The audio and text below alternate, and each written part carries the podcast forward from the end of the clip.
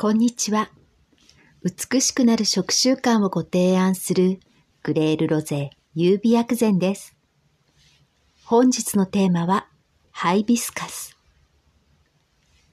ハイビスカスといえば夏の飲み物のイメージがありますが、ホットハイビスカスティーも美味しいですよ。そして今日は2月4日立春。春の始まりです。余談になりますが、秋冬は体の栄養素である気、血、水をしっかり溜めていれば、春特有の症状に悩まされることも少なくなります。これが薬膳のポイント。季節の3ヶ月前から行動する。これらのことは過去のポッドキャストシーズン1エピソード17体も春の準備をお聞きください。さて、ハイビスカス。ハイビスカスティーに使うハイビスカスはローゼル種。いにしえの時代、クレオパトラも愛飲。美貌を保っていたハイビスカスティと言われています。疲労回復、利尿作用、新陳代謝、血行促進、夏バテ予防、腸の前動運動を促し、穏やかな作用で便通を整えるなどの作用があります。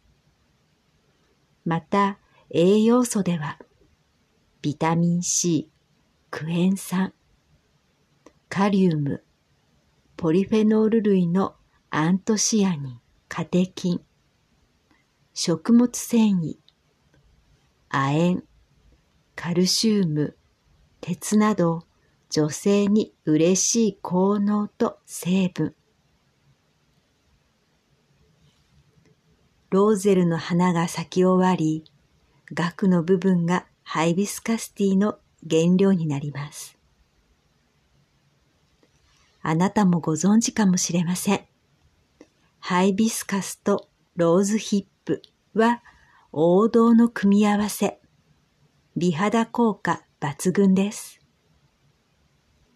冬はホットティー、夏はアイスティーで。酸っぱくて苦手と思った時は黒糖や蜂蜜をどうぞ。あなたの五感を大切にしながら手軽に続けられること、それがクレールロゼ優美薬膳が提案する美しくなる食習慣です。クレールロゼ優美薬膳は手軽さが基本。手軽さは手抜きではありません。手軽さは日々続けられるポイントです。クレールロゼ優美薬膳はあなたが選択することを大切にしています。これがホリスティック、中医学理論や薬膳の難しく奥深いことを手軽に自由にできることに特化したクレールロゼ優美薬膳です。このポッドキャストはホリスティック、東洋医学を手軽に、はじめの一歩の内容で、毎週金曜朝配信。ブログは世代や性別を問わない内容で毎日配信中です。最後までお聞きくださりありがとうございました。美しくなる食習慣をご提案するクレールロゼ優美薬膳でした。